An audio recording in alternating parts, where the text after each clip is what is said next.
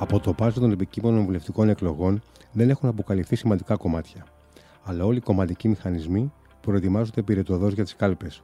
Θα είναι η Κυριακή των Βαΐων η Κυριακή των Εκλογών και η Μεγάλη Εβδομάδα, εκτός από τη σκεφτική διάσταση, θα αποκτήσει έντονο πολιτικό χρώμα, ή θα κάνουμε Πάσχα με την παρούσα κυβέρνηση και από το Μάιο τα σπουδαία.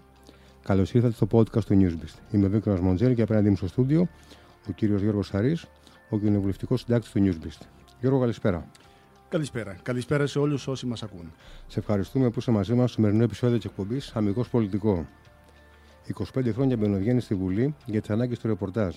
Θεωρείς πως η προεκλογική περίοδος που έρχεται θα είναι μεγάλης πόλωσης; Κοίτα, καταρχάς να ξεκινήσουμε λέγοντας ότι μέσα στους επόμενους περίπου 12 μήνες θα έχουμε 5 κάλπες. Θα έχουμε εθνικές εκλογές, θα έχουμε κατά πάσα πιθανότητα και δεύτερες εθνικές εκλογές, θα έχουμε τις αυτοδιοικητικές εκλογές στις 8 Οκτωβρίου, θα έχουμε τον δεύτερο γύρο των αυτοδιοικητικών εκλογών στις 15 Οκτωβρίου και τις ευρωεκλογές το Μάιο του 2024. Άρα θα έχουμε αρκετές κάλπες ε, μπροστά μας. Οι συγκεκριμένες εκλογές μετά από πάρα πολύ καιρό θα είναι εκλογές πόλωσης. Και αυτό γιατί υπάρχουν πολλά καυτά ζητήματα τα οποία απασχολούν τον τελευταίο καιρό την ε, κοινή γνώμη. Έχουμε την αντιμετώπιση της ακρίβειας, έχουμε τα ζητήματα των ανατιμήσεων, της ενεργειακής κρίσης, της οικονομίας, της παιδείας και της ασφάλειας των πολιτών. Είναι τα θέματα τα οποία ο περισσότερος κόσμος θεωρεί ως τα σημαντικότερα προβλήματα που καλείται να αντιμετωπίσει.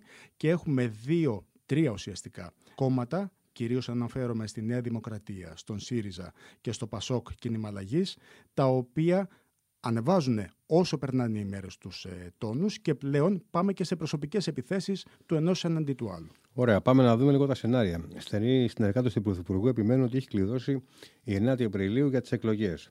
Στα υπουργικά γραφεία αλλά και στα κόμματα της αντιπολίτευσης, όπως μαθαίνουμε τουλάχιστον, ο προγραμματισμός κινείται βάσει της συγκεκριμένης ημερομηνίας. Παρ' όλα αυτά, υπάρχει και η πλευρά που υποστηρίζει ότι μπορεί η 9η Απριλίου να είναι όπως φαίνεται η επικρατέστερη, αλλά ακόμη δεν έχει κλειδώσει. Έτσι, αφήνουν και το ενδεχόμενο ανοιχτό για εκλογές το Μάιο και πιο συγκεκριμένα 21 του Μαΐου. Mm-hmm. Επιβεβαιώνει το ρεπορτάζ. Τι λένε οι δικές σου πληροφορίες και πηγές; Θα χρησιμοποιήσουμε την εισάτοπο ανεπαγωγή. Ο Πρωθυπουργός εξήγηλε νέες παροχές μέσα στην εβδομάδα και μόλις προχθές υποστήριξε ότι οι κάλπες θα στηθούν είτε τον Απρίλιο είτε τον Μάιο και οι δεύτερες 4 με 5 εβδομάδες αργότερα. Βρισκόμαστε ούτως ή άλλως σε προεκλογική περίοδο, ανακοινώνονται ψηφοδέλτια και υποψήφοι, οι κομματικοί μηχανισμοί ετοιμάζονται και ας βάλουμε κάτω το ημερολόγιο. Καταρχάς, το περασμένο φθινόπωρο έγινε κάτι πρωτόγνωρο. Για πρώτη φορά στην ιστορία, το Υπουργείο Παιδείας ανακοίνωσε από τόσο νωρίς τις ημερομηνίες που θα διεξαχθούν του χρόνου, φέτος μάλλον, το καλοκαίρι οι πανελλαδικές εξετάσεις. Σύμφωνα λοιπόν με τις επίσημες ανακοινώσεις, οι μαθητές της Τρίτης Λυκείου θα κληθούν να δώσουν εξετάσεις το χρονικό διάστημα από 2 έως και 16 Ιουνίου, πέφτει η Παρασκευή. Άρα, αυτομάτως αποκλείονται η Κυριακή 4 Ιουνίου, που πέφτει μέσα στις πανελλαδικές, και η Κυριακή 11 Ιουνίου, αφού τα σχολεία επίσης δεν προλαβαίνουν να μπορούν να μετατραπούν εκείνο το διάστημα σε εκλογικά κέντρα. Πάμε λοιπόν τώρα στα πιθανά σενάρια που είπες και εσύ. Αυτό που συζητιέται εδώ και καιρό είναι προφανώς η Κυριακή 9 Απριλίου, η Κυριακή των Βαΐων. Αυτό σημαίνει ότι μέσα στην ε, μεγάλη εβδομάδα, αν συμβεί κάτι τέτοιο, θα έχουμε διερευνητικές εντολές. Θα το εξηγήσουμε μετά τι ακριβώς σημαίνει αυτό. Το Πάσχα 16 Απριλίου προφανώς το αποκλείουμε. Τις τελευταίες μέρες όμως κερδίζει έδαφος το σενάριο που θέλει να στείνονται οι εκλογές το Μάιο. Οι πρώτες εκλογές 21 Μαου και οι δεύτερες κάλπες 25 Ιουνίου ή 2 Ιουλίου, στο τέλος της ε, τετραετίας ε, σχεδόν, να μας σκεφτούμε ότι 7 Ιουλίου του 19 είχαν γίνει οι τελευταίες εκλογές. Τώρα, εάν γίνουν τον Μάιο με αυτόν τον τρόπο, έχουμε τα εξής. Ο Πρωθυπουργός θα υποστηρίξει ότι τήρησε τα λεγόμενά του και σχεδόν ολοκλήρωσε την τετραετία. Ακόμα και στη Βουλή Προημερών επέμεινε λέγοντας στην ανάγκη να υπάρχουν κυβερνήσεις που θα ολοκληρώνουν το θεσμικό τους κύκλο. Άρα θα τηρήσει επί της ουσίας αυτό που θα έχει πει. Δεύτερον, η απόφαση του Αλέξη Τσίπρα να απέχει ο ΣΥΡΙΖΑ από τις ψηφοφορίες στη Βουλή δίνει το πλεονέκτημα στην κυβέρνηση να ψηφίζει θετικά μέτρα και η αξιωματική αντιπολίτευση να απέχει. Και αυτό να το κάνει για αρκετό καιρό ακόμα. Τρίτον, Οι σεισμοί στην Τουρκία μπορεί να αλλάξουν τα δεδομένα, καθώς υπό τις νέες συνθήκες οδηγούμαστε στην αποκλιμάκωση της έντασης στο Αιγαίο και στο ευρύτερο γεωπολιτικό πεδίο της Ανατολικής Μεσογείου και αυτό σημαίνει ότι οι κάλπες μπορούν να στηθούν χωρίς βιασύνες, και μέχρι να ολοκληρωθούν οι τουρκικές εκλογές. Θυμίζουμε ότι οι τουρκικές εκλογές είναι στις 14 Μαου, έτσι ώστε εκείνο το διάστημα εμείς εδώ στην Ελλάδα να μην έχουμε κάποια υπηρεσιακή κυβέρνηση. Να αφήσουμε ένα αστερίσκο. Και να συνεχίσουμε με την ίδια. Ένα αστερίσκο μήπως. Σωστά. Ανα, αναβληθούν. μήπως Ακούγεται πιο μετά. έντονα το τελευταίο διάστημα. Αλήθεια αυτό. είναι αυτό. Ο προγραμματισμός είναι για 14 Σωστά. Μαου, ενδεχομένως να πάνε πιο, πιο πίσω. Τέταρτον, όσο ανοίγει ο καιρός, η κυβέρνηση θεωρεί ότι οι δυσκολίες του χειμώνα είναι πίσω μας, η ενέργεια και η κρίση, η ακρίβεια κτλ. θα μείνουν πίσω, την ίδια ώρα που οι πολίτες θα ενισχύονται με επιπλέον μέτρα στήριξης και παροχές και βέβαια ο τουρισμός θα ευνοεί την οικονομία. Και πέμπτον, για το σενάριο το να γίνουν εκλογές το Μάιο, είναι ότι υπάρχουν πολλοί που υποστηρίζουν πως αν οι εκλογές πάνε προς τα πίσω, εκεί στα τέλη Μαου, ίσως να έχουμε και μία αναχώρηση για σεζόν σε τουριστικές περιοχές των νέων, που είναι μια, ηλικιο... μια ηλικιακή ομάδα η οποία υπερέχει, θα λέγαμε, ο ΣΥΡΙΖΑ στο συγκεκριμένο κομμάτι. Είναι Και άρα να μην πε- πάει να ψηφίσει. Περισσότερο δεξαμενή ψηφοφόρων του ΣΥΡΙΖΑ. Ακριβώς αυτό φαίνεται και από τα σποτάκια τα τελευταία που βγάζει η αξιωματική αντιπολίτευση τον ε, τελευταίο καιρό. Ωραία. Αναλυτικά και σαφέστατα όλα. Να εξηγήσουμε τι σημαίνει στην παρούσα φάση οι πρώτες εκλογές θα γίνουν με το σύστημα της απλής αναλογικής. Α τα πάρουμε με τη σειρά. Καταρχάς, τι σημαίνει απλή αναλογική. Είναι η- το εκλογικό σύστημα το οποίο ψήφισε η συγκυβέρνηση του ΣΥΡΙΖΑ με τους ΑΝΕΛ. Ένα σύστημα που κατά άλλους είναι το πιο δημοκρατικό που υπάρχει. Για άλλους όμως οδηγεί σε παρατεταμένη κυβερνησία. Σε αδρές γραμμές σημαίνει ότι όποιο ποσοστό πάρει το κάθε κόμμα, τόσους περίπου βουλευτές αναλογικά θα εκλέξει. Άρα, για να υπάρξει πλειοψηφία 151 βουλευτικών εδρών, απαιτείται να λάβει ένα κόμμα ποσοστό πάνω από 50% συν μία ψήφο. Όλα τα κόμματα που θα μπουν στη Βουλή, να πούμε ότι τα κόμματα που μπαίνουν στη Βουλή όλα πρέπει να έχουν πάνω από 3% πανελλαδικά, θα εξασφαλίσουν αναλογικά και τις έδρες τους με βάση το ποσοστό που θα πάρουν. Αλλά όσο περισσότερα κόμματα μπουν στη Βουλή, τόσο μικρή είναι και η πίτα για όλους. Οι βουλευτικές έδρες, οι 300 έδρες οι οποίες ε, κατανέμονται. Προσοχή όμως, μπορεί να σχηματιστεί η κυβέρνηση και με κάτω από 50%, κάτι που εξαρτάται από το ποσοστό που θα πάρουν τα κόμματα τα οποία θα μείνουν εκτός Βουλής. Για να έχουμε μια εικόνα. Εάν τα κόμματα που θα μείνουν εκτός Βουλής λάβουν ποσοστό όλα μαζί, γύρω στο 6%, το πρώτο κόμμα για να σχηματίσει αυτοδύναμη κυβέρνηση θα πρέπει να πάρει περίπου 38,5%. Εάν τα κόμματα που θα μείνουν εκτός Βουλής έχουν γύρω στο 8%, τόσο αναμένεται περίπου να είναι, γιατί τόσο είναι πάνω κάτω το ποσοστό που έχουν τα κόμματα εκτός Βουλής σε όλες τις τελευταίες εκλογικές αναμετρήσεις, τότε το πρώτο κόμμα για να σχηματίσει κυβέρνηση θα πρέπει να λάβει τουλάχιστον 37,9%. Αυτό είναι που κρατάμε περίπου ως κλειδί ποσοστού για να μπορέσει κάποιος να σχηματίσει κυβέρνηση αυτή τη στιγμή. Όσο ανεβαίνει το ποσοστό των κομμάτων που μένουν εκτός Βουλής, τόσο μικρότερο ποσοστό θέλει το πρώτο κόμμα για να σχηματίσει κυβέρνηση. Αυτό σημαίνει δηλαδή ότι το πρώτο κόμμα το συμφέρει μια ε, μικρή βουλή σε ό,τι αφορά τον αριθμό των κομμάτων. Όσο γίνεται Έτσι δεν είναι, λιγότερα, δηλαδή, ακριβώς. Από το να, μπουν έχουν λιγότερα κόμματα, από το να έχουμε 3,1 έξι, καλύτερα να έχουν 2,9 και να μην μπουν στη Βουλή. Οπότε να, Σωστό. να, να κατέβει το, το ποσοστό που χρειάζεται για να δημιουργήσει η κυβέρνηση Ακριβώς, σωστό. Έχει να μόνο του κάνει το πρώτο κόμμα. με το πόσοι μένουν απ' έξω και τι ποσοστά παίρνουν όλοι αυτοί. Ωραία, ας πάρουμε το σενάριο ότι δεν δημιουργείται, δεν βγαίνει η κυβέρνηση αυτοδυναμίας την πρώτη Κυριακή.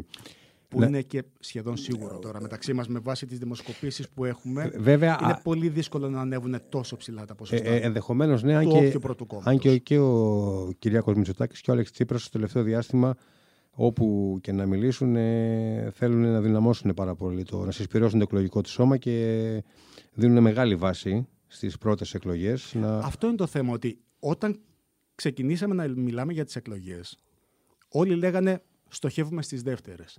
Όσο περνάει ο καιρός, Γύρισε, βλέπουμε ότι γύρισε τα δύο άρδινε. μεγάλα κόμματα ιδίως, 100% μπράβο, έχει σου γυρίσει. λένε θα δώσουμε βάση στις πρώτες εκλογές, γιατί αυτές είναι που θα μετρήσουν και μπορεί να υπάρξουν δεύτερες, μπορεί Μήπως, και μήπως όχι. φοβούνται τις καραμπόλες, αυτό που λέγαμε πριν που μας εξηγούσες ότι κάποια κόμματα μπορεί να μείνουν εκτός βουλής, βουλής και να, το ποσοστό συγκεντρωτικά να είναι μεγαλύτερος ώστε να χρειάζεται μικρότερο ποσοστό το πρώτο κόμμα για να κάνει Ακριβώς. κυβέρνηση Όλα μόνο αυτά του. που βλέπουμε εμείς με τις δημοσκοπήσεις τα βλέπουν πολλαπλά τα κόμματα και ερμηνεύουν ιδίως τους αναποφάσεις τους, γιατί βλέπουμε ότι ακόμα και σήμερα έχουμε ένα μεγάλο ποσοστό αναποφάσεις των. Είμαστε δύο-τρει μήνες πριν τις εκλογές και πολλοί κόσμοι, τουλάχιστον ένα 15%, δεν έχει αποφασίσει ακόμα τι θα ψηφίσει, τουλάχιστον με βάση αυτά που φαίνονται στις ε, σφιγμομετρήσεις. Σωστά, σωστά. Πάμε, όπως είπαμε, να, να πιάσουμε το σενάριο της ακυβερνησίας, μάλλον της μη αυτοδυναμίας στην πρώτη κάλπη.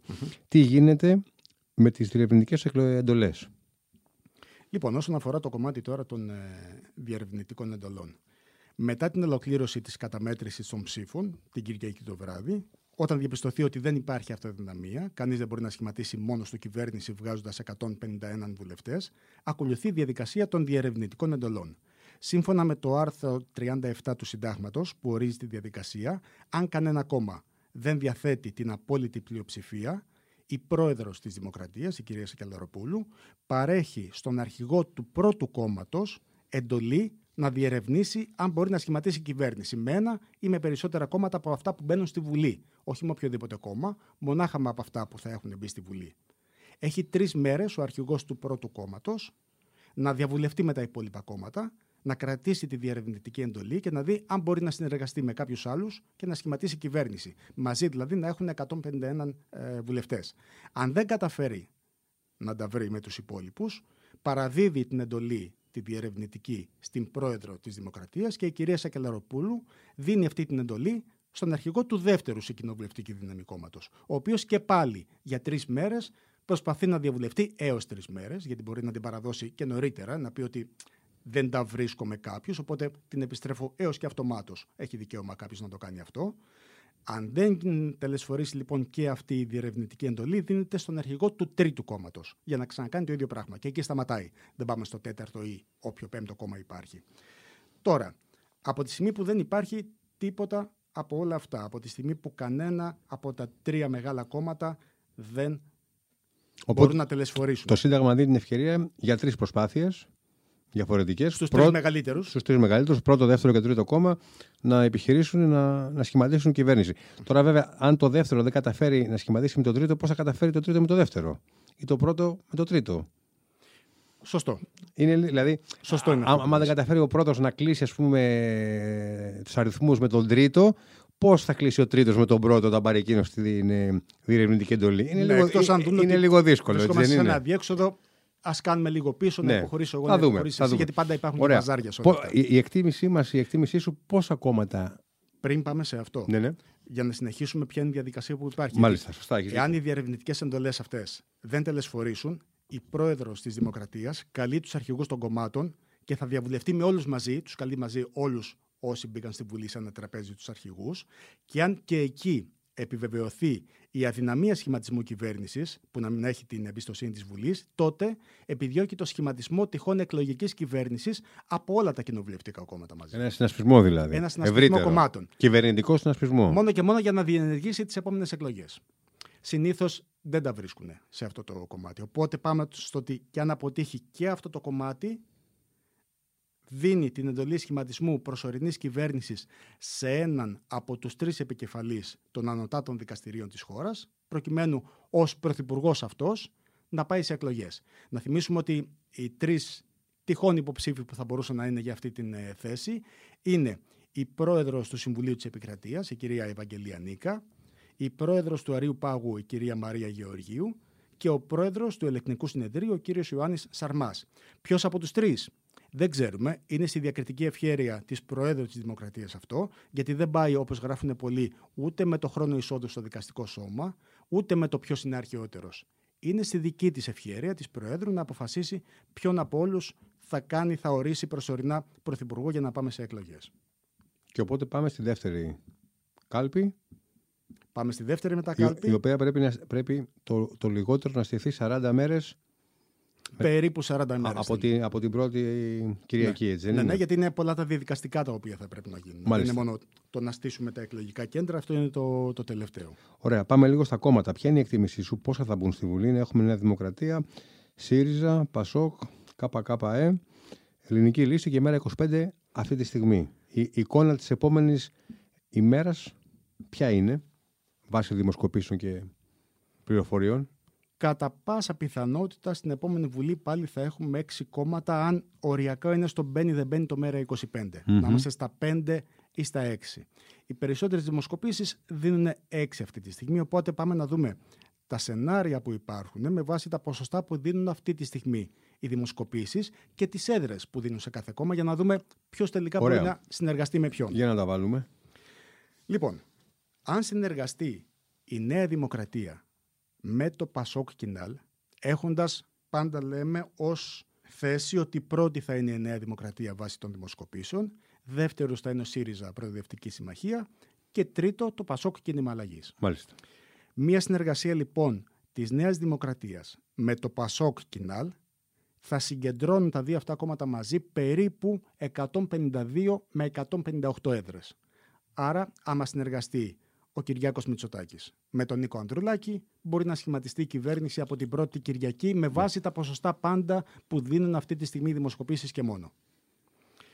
Το άλλο ενδεχόμενο είναι να συνεργαστεί η Νέα Δημοκρατία με το Κομμουνιστικό Κόμμα Ελλάδος. Λίγο δύσκολο, αλλά δεν με τα σενάρια που μπορεί να υπάρχουν αυτή τη στιγμή. Και την Ελληνική Λύση, όπου εκεί συγκεντρώνουν οι τρεις μαζί από 153 μέχρι 155 έδρες. Πάλι έχουμε κυβέρνηση. Δεν είναι όμως τόσο πιθανό, αλλά με το σενάριο. Νομίζω νομίζω ότι είναι- Το Κομμουνιστικό Κόμμα πολύ Είναι- είναι δύσκολα ακραίο σενάριο θα αυτό. συνενούσε σε κάτι τέτοιο. Το άλλο σενάριο είναι να συνεργαστεί Θα ο πέσει αυτή η ΣΥΡΙΖΑ κυβέρνηση τώρα. την πρώτη εβδομάδα, μου φαίνεται. Έχω την εντύπωση. Εκ των έσω. Στα του ΣΥΡΙΖΑ τώρα. Ναι. Αν ο ΣΥΡΙΖΑ συνεργαστεί με το ΠΑΣΟΚ, την Ελληνική Λύση και το ΜΕΡΑ 25, λέμε τα σενάρια που υπάρχουν αυτή τη στιγμή, συγκεντρώνουν μαζί και οι τέσσερις από 158 Και το ΚΚ δεν το μέχρι έβαλες. 163. Δεν έχω βάλει ακόμα. Δεν το έχεις βάλει ΚΚ. ΚΚ. Θα πάμε στο επόμενο σενάριο. Σενάριο λοιπόν, μια και το λες. Να είναι ο ΣΥΡΙΖΑ μαζί με το ΠΑΣΟΚ και το Κομμουνιστικό Κόμμα. Εκεί λοιπόν τα τρία κόμματα συγκεντρώνουν από 153 μέχρι 154 έδρες. Πάλι δηλαδή κάνουν κυβέρνηση. Κάνουν αυτοί οι τρεις ε, κυβέρνηση μαζί; Με βάση τα ποσοστά που δίνουν αυτή τη στιγμή οι δημοσκοπήσεις, ναι. Το ΣΥΡΙΖΑ με πόσο τον δίνουμε δηλαδή; Στο Το 33. ΣΥΡΙΖΑ Το ΣΥΡΙΖΑ τον ε, δίνουμε όχι στο 33. Σου λέω τώρα με 28,10%. Με 28. Το ΚΚ στο 5,6. 6, Το Κομμουνιστικό πόσο; Κόμμα στο 6%. 6,10%. Και, και το ΠΑΣΟΚ 9. Και το Πασόκ 10. στο, στο 10,6%. Πάνω από το ε, 10% διψήφιο ποσοστό.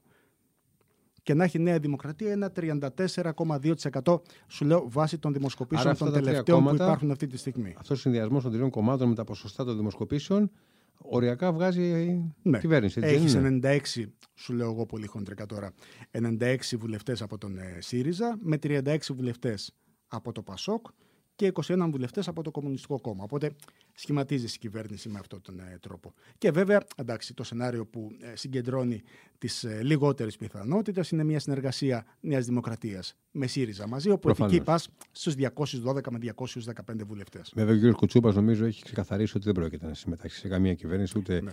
του πρώτου κόμματος ούτε του. Του Έχει ΣΥΡΙΖΑ μετανιώσει δεύτερου, ακόμα και Άμα έρθει ο ΣΥΡΙΖΑ δεύτερο. για τη συγκυβέρνηση του 89, οπότε Ναι. δύσκολα θα έκανε κάτι τέτοιο τώρα, ναι. Η, η, η Νέα Δημοκρατία ως πρώτο κόμμα μπορεί να πάρει αυτοδυναμία μόνη της από την πρώτη Κυριακή; Είναι πολύ δύσκολο. Είναι πάρα πολύ δύσκολο. Πρέπει δηλαδή κατά κάποιο τρόπο, όπως τα έχουμε ωραία αναλύσει, να βγουν πέντε κόμματα στη Βουλή ώστε να αυξηθεί το ποσοστό των κομμάτων εκτός Μμμ. Και εκείνη τι ποσοστό κυνηγάει η Νέα Δημοκρατία; Ουσιαστικά είπαμε εξ αρχής ότι η Νέα Δημοκρατία πρέπει να πάρει ένα ποσοστό περίπου 38,5% για να μπορέσει μόνη της να έχει αυτοδυναμία. Αυτή τη στιγμή η Νέα Δημοκρατία στοχεύει τουλάχιστον σε ένα 34% και πάνω για να το θεωρήσει επιτυχία και εξορκίζει ποσοστά μεταξύ 31% και 33%.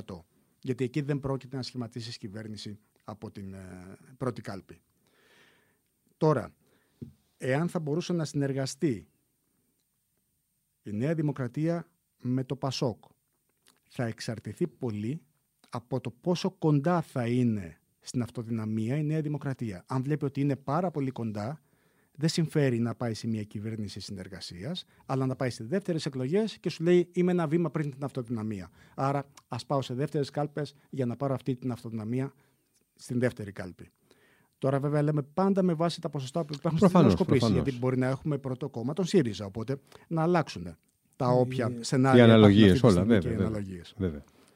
Πάντως, οι γαλάζιοι ποντάρουν σε μια διαφορά τουλάχιστον 6 με 7% από τον ε, ΣΥΡΙΖΑ. Αν η απόσταση είναι στις 2 με 3 μονάδες, πάμε σε ντέρμπι και τα πράγματα είναι δύσκολα και διαφορετικά. Ε, ήθελα να σε ρωτήσω, ο ΣΥΡΙΖΑ υπάρχει, ε, είναι ανοιχτό το ενδεχόμενο να, αναλάβει, να πάρει την πρωτιά και να αναλάβει εκείνος πρώτος την εντολή σχηματισμού κυβέρνησης; Προφανώς, πάντα υπάρχει. Αυτή τη στιγμή μιλάμε με βάση το τι δίνουν οι δημοσκοπήσεις. Μπορεί οι δημοσκοπήσεις μέχρι και σήμερα να φέρνουν από το 2019 κιόλας, από τις πρώτες δημοσκοπήσεις μετά τις εκλογές, μέχρι και σήμερα πρώτη τη Νέα Δημοκρατία. Αλλά αυτό δεν σημαίνει ότι όντως αυτό θα είναι το ποσοστό, η θέση που θα υπάρξει μεταξύ πρώτου και δεύτερου και στις εκλογές. Πάντα κρατάμε επιφύλαξη και βλέπουμε ότι μπορεί να αλλάξουν τα πράγματα μέχρι το τέλος. Δεν μπορεί να ξέρουμε τι είναι.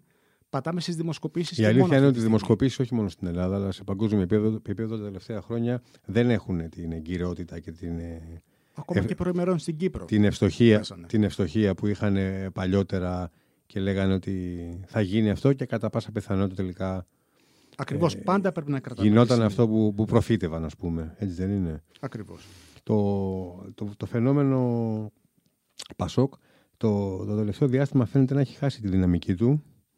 Από, τη, από τις πρώτες ημέρες, το πρώτο διάστημα της Προεδρίας του Νίκου Ανδρουλάκη, μέχρι σήμερα φαίνεται ότι υπάρχει μια πτωτική πορεία.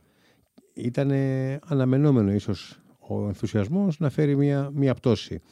Παρ' όλα αυτά, η εκτίμηση είναι ότι το ποσοστό θα είναι διψήφιο ή μονοψήφιο. Ξεκίνησε πολύ δυνατά. Θυμίζουμε ότι ανέλαβε το κόμμα από το, Δεκέμβριο. Από το 8,5% των τελευταίων εκλογών του, του ναι, 19. Εγώ το είπα χρονικά ότι ο Νίκος Ανδρουλάκης και το Δεκέμβριο, έγινε το... πρόεδρος ναι, ναι. τον ε, Σωστά. Δεκέμβριο και όταν έγινε πρόεδρος ξεκίνησε με καλές προοπτικές. Οι πρώτες δημοσκοπήσεις δείχναν το κόμμα να φτάνει 15-16% σιγά σιγά όλο αυτό άρχισε να ξεφουσκώνει όμως την πορεία. Σε αυτό έπαιξε ρόλο το γεγονός ότι ο Νίκος Ανδρουλάκης δεν μπορούσε να αξιοποιήσει όπως όλοι οι υπόλοιποι αρχηγοί την παρουσία στη Βουλή, καθότι είναι ευρωβουλευτής, είναι ακόμα και σήμερα ευρωβουλευτής. Δεν έχει παραιτηθεί ακόμα από το αξίωμα Μήπως έκανε λάθος τελικά με αυτό, που δεν έχει παραιτηθεί. Κατ' και, και τώρα και το προηγούμενο διάστημα. Κατ' εμέ, ναι. Είναι εντελώς προσωπική άποψη, αλλά ναι. Γιατί με γίνανε ότι... σημαντικές μάχες στη Βουλή, μεγάλες μάχες. Θα μπορούσε να είναι συνέχεια. Και να μην είναι στις Βρυξέλλες ή στο Στρασβούργο. Όπου... Να είναι συνέχεια στην Αθήνα. Δεν... Να μην μπορεί να μιλάει. Δεν τον είδε ποτέ ο ελληνικός λαός να μιλάει μέσα στο βήμα της Βουλής, έτσι δεν είναι; Ακριβώς. Δεν μπορεί ούτως ή άλλως, ακόμα και αν ήταν στη Βουλή βέβαια, να ανέβει στο βήμα και να μιλήσει. Όσες φορές έχει μιλήσει, έχει μιλήσει γιατί καλεί την κοινοβουλευτική ομάδα στην αίθουσα της Γερουσίας και συνεδριάζει και λέει απλώς τη δική του θέση για να περάσει προς τα έξω. Οπότε την δουλειά αυτή την έχει αναλάβει εκ των πραγμάτων ο επικεφαλής της ε, κοινοβουλευτικής ομάδας του Πασόκ, ο Μιχάλης Κατερίνης. Mm-hmm. Ο οποίος έχει μια καλή πορεία μέχρι και σήμερα.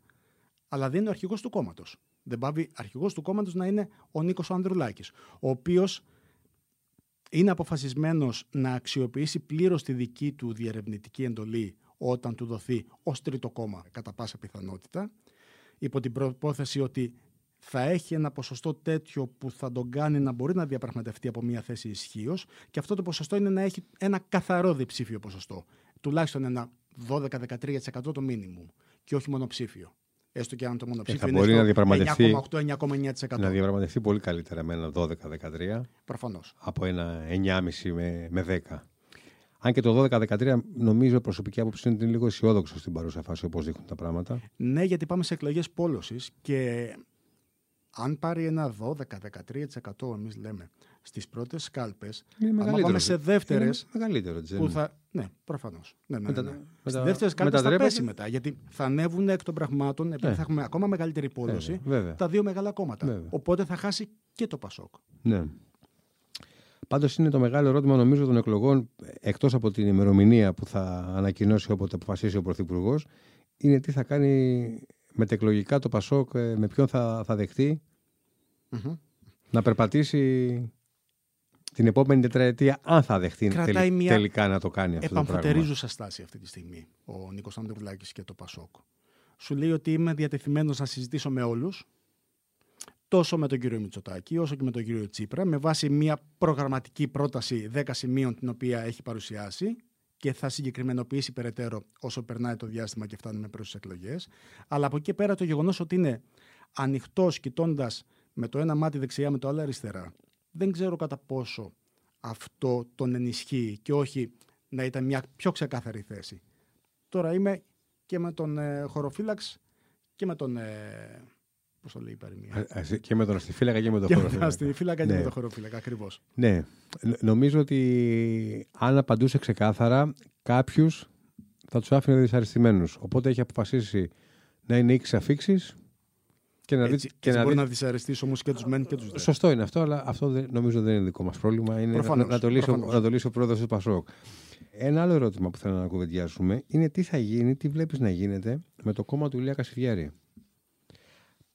Το βασικό ερώτημα είναι αν θα μπορέσει να, να στηριχτεί ή θα καταπέσει αυτό που ψηφίστηκε προημερών στη Βουλή, ώστε να μην δοθεί ευκαιρία στο κόμμα του Ηλία Κασιδιάρη να, να κοπεί από τον Άριο Πάγο όταν καταθέσει το φάκελο ε, υποψηφιότητας για τη Βουλή. Έτσι δεν ειναι Το έθεσε σωστά. Τι λέει το ρεπορτάζ. Η Βουλή ψήφισε την κυβερνητική τροπολογία, γιατί είχαμε και τις άλλες τροπολογίες, η οποία μπλοκάρει τη συμμετοχή στις επόμενες εκλογές κομμάτων που ηγούνται ή βρίσκονται πίσω από αυτά πρόσωπα τα οποία έχουν καταδικαστεί για συμμετοχή σε εγκληματική οργάνωση, όπως έχει χαρακτηριστεί η Χρυσή Αυγή από την ελληνική δικαιοσύνη, για τρομοκρατικές πράξεις και για ασχάτη προδοσία. Λέγοντας για πρόσωπα που κρύβονται από πίσω, εννοούμε όσου τυχόν συμμετέχουν ως αντιπρόεδροι, γενικοί γραμματείς, μέλη της Διοικούσα Επιτροπής και τα άλλα όργανα των ε, οποιοδήποτε κομμάτων. Η Βουλή, λοιπόν, μπορεί να έστειλε μήνυμα αποκλεισμού του καταδικασμένου για συμμετοχή σε εγκληματική οργάνωση Ηλία Κασιδιάρη και των ομοίων του, όμως αυτό έχει μείνει μόνο σε επίπεδο ρητορικής αυτή τη στιγμή. Σε κάθε περίπτωση, η ολοκλήρωση της κοινοβουλευτικής διαδικασίας περνά πλέον στην αρμοδιότητα, όπως είπες και εσύ, του Αρίου Πάγου, ο οποίος μέσα σε ένα ασφικτικό χρονικό πλαίσιο θα πρέπει να αποφασίσει αν η τροπολογία είναι συνταγματική και αν θα μπλοκάρει το κόμμα Κασιδιάρη ώστε να μην κατέβει στις εκλογές. Βεβαίως ότι η κυβέρνηση επέλεξε να μην καταλήξει στη λύση απαγόρευσης κόμματος έγινε γιατί κάτι τέτοιο είχε απορριφθεί από τον νομοθέτη από τις εκλογές μάλλον από το Σύνταγμα του 1975. Οπότε πλέον είναι στα χέρια του Αρίου Πάγου να αποφασίσει εάν θα κατέβει ή όχι το κόμμα του Ηλία Κασιδιάρη. Αυτό θα γίνει αφού προκηρυχθούν οι εκλογές και κατατεθούν οι φάκελοι, έτσι δεν είναι; Το αν η τροπολογία είναι συνταγματική ή όχι μπορεί να το κάνει και μπορεί να το κάνει. Ναι, ναι.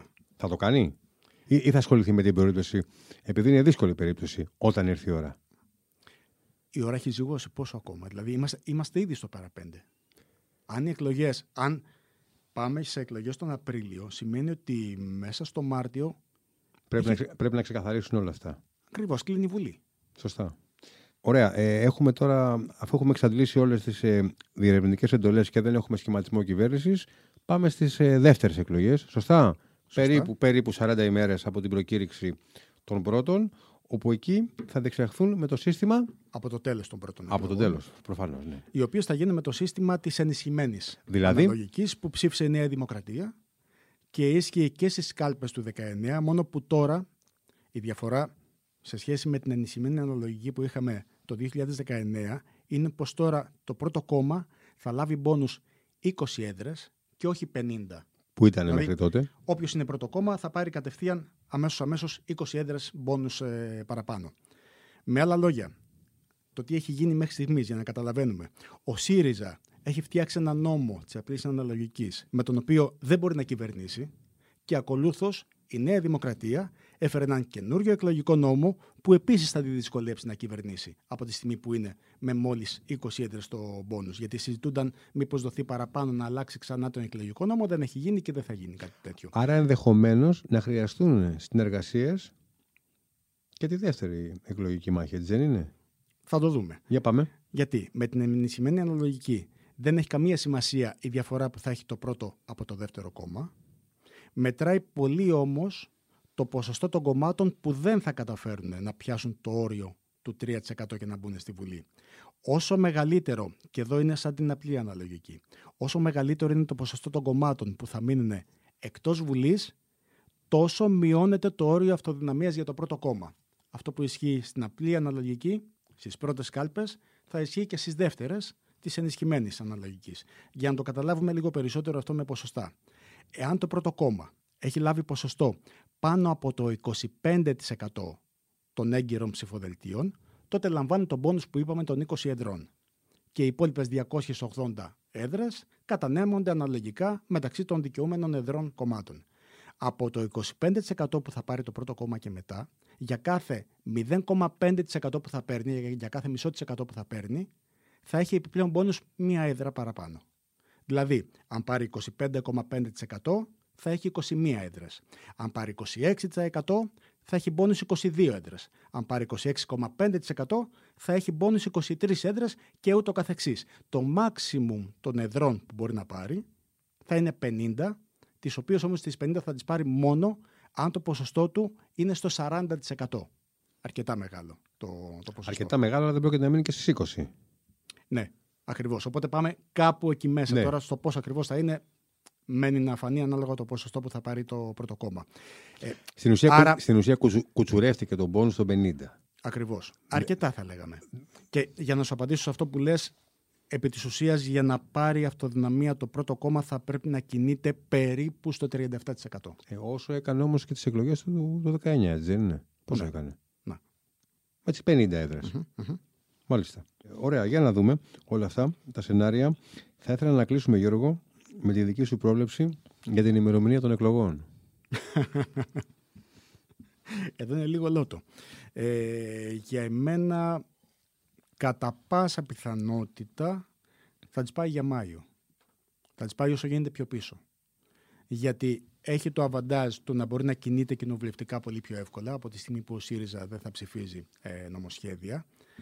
Θα έχει το χρονικό διάστημα να μπορεί να έχει κάποιες επιπλέον παροχές να δώσει προς τον κόσμο, σε αγρότες, συνταξιούχους, σε οποιονδήποτε άλλον. Να έχει φύγει το θέμα των ε, τουρκικών εκλογών εμπολής, γιατί είπαμε ότι θα πάνε πιο πίσω, και όλα τα υπόλοιπα που είπαμε ως προτερήματα του γιατί μπορεί να πάει κάποιος τον, ε, το Μάιο σε εκλογές. Και η δική μου εκτίμηση είναι η προσωπική ότι οι εκλογές δεν θα γίνουν στις 9 του Απρίλη. Νομίζω ότι θα γίνουν το Μάιο με την επικρατέστερη ημερομηνία την 21η, 21η Μαΐου. Οπότε με αυτή, ευκαιρία, με αυτή την ευκαιρία θα έχουμε δυνατότητα να κάνουμε και ένα άλλο podcast όσο πλησιάζει το, το, το διάστημα των εκλογών για να πούμε τα τελευταία νέα όσο, όσο πηγαίνουμε στην κάλπη. Γιώργο, ευχαριστούμε, Γιώργο, ευχαριστούμε πάρα πολύ. Εγώ ευχαριστώ.